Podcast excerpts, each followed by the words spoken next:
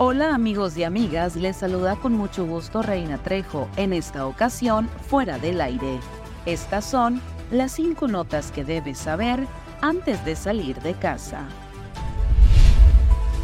Un paro laboral realizaron trabajadores sindicalizados del organismo operador municipal de agua potable en el municipio de Guatabampo porque no les dieron el aguinaldo completo a 71 trabajadores. El alcalde de Navojoa, Jorge Alberto Elías Retes, asistió a la ceremonia de graduación de la generación 2023 de la Academia de Bomberos.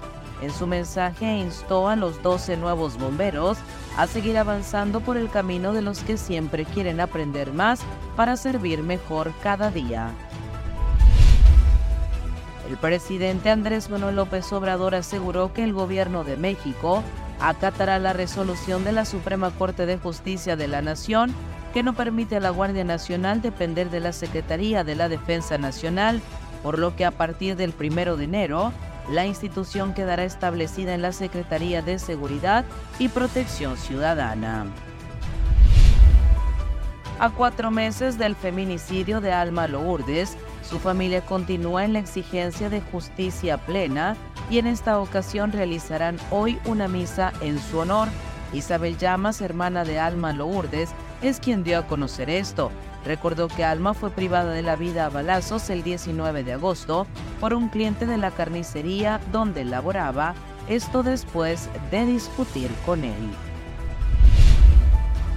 La nutrióloga Cristian Martínez de CM Nutrición recomendó a los ciudadanos evitar los excesos en las fiestas de Navidad con los siguientes pasos.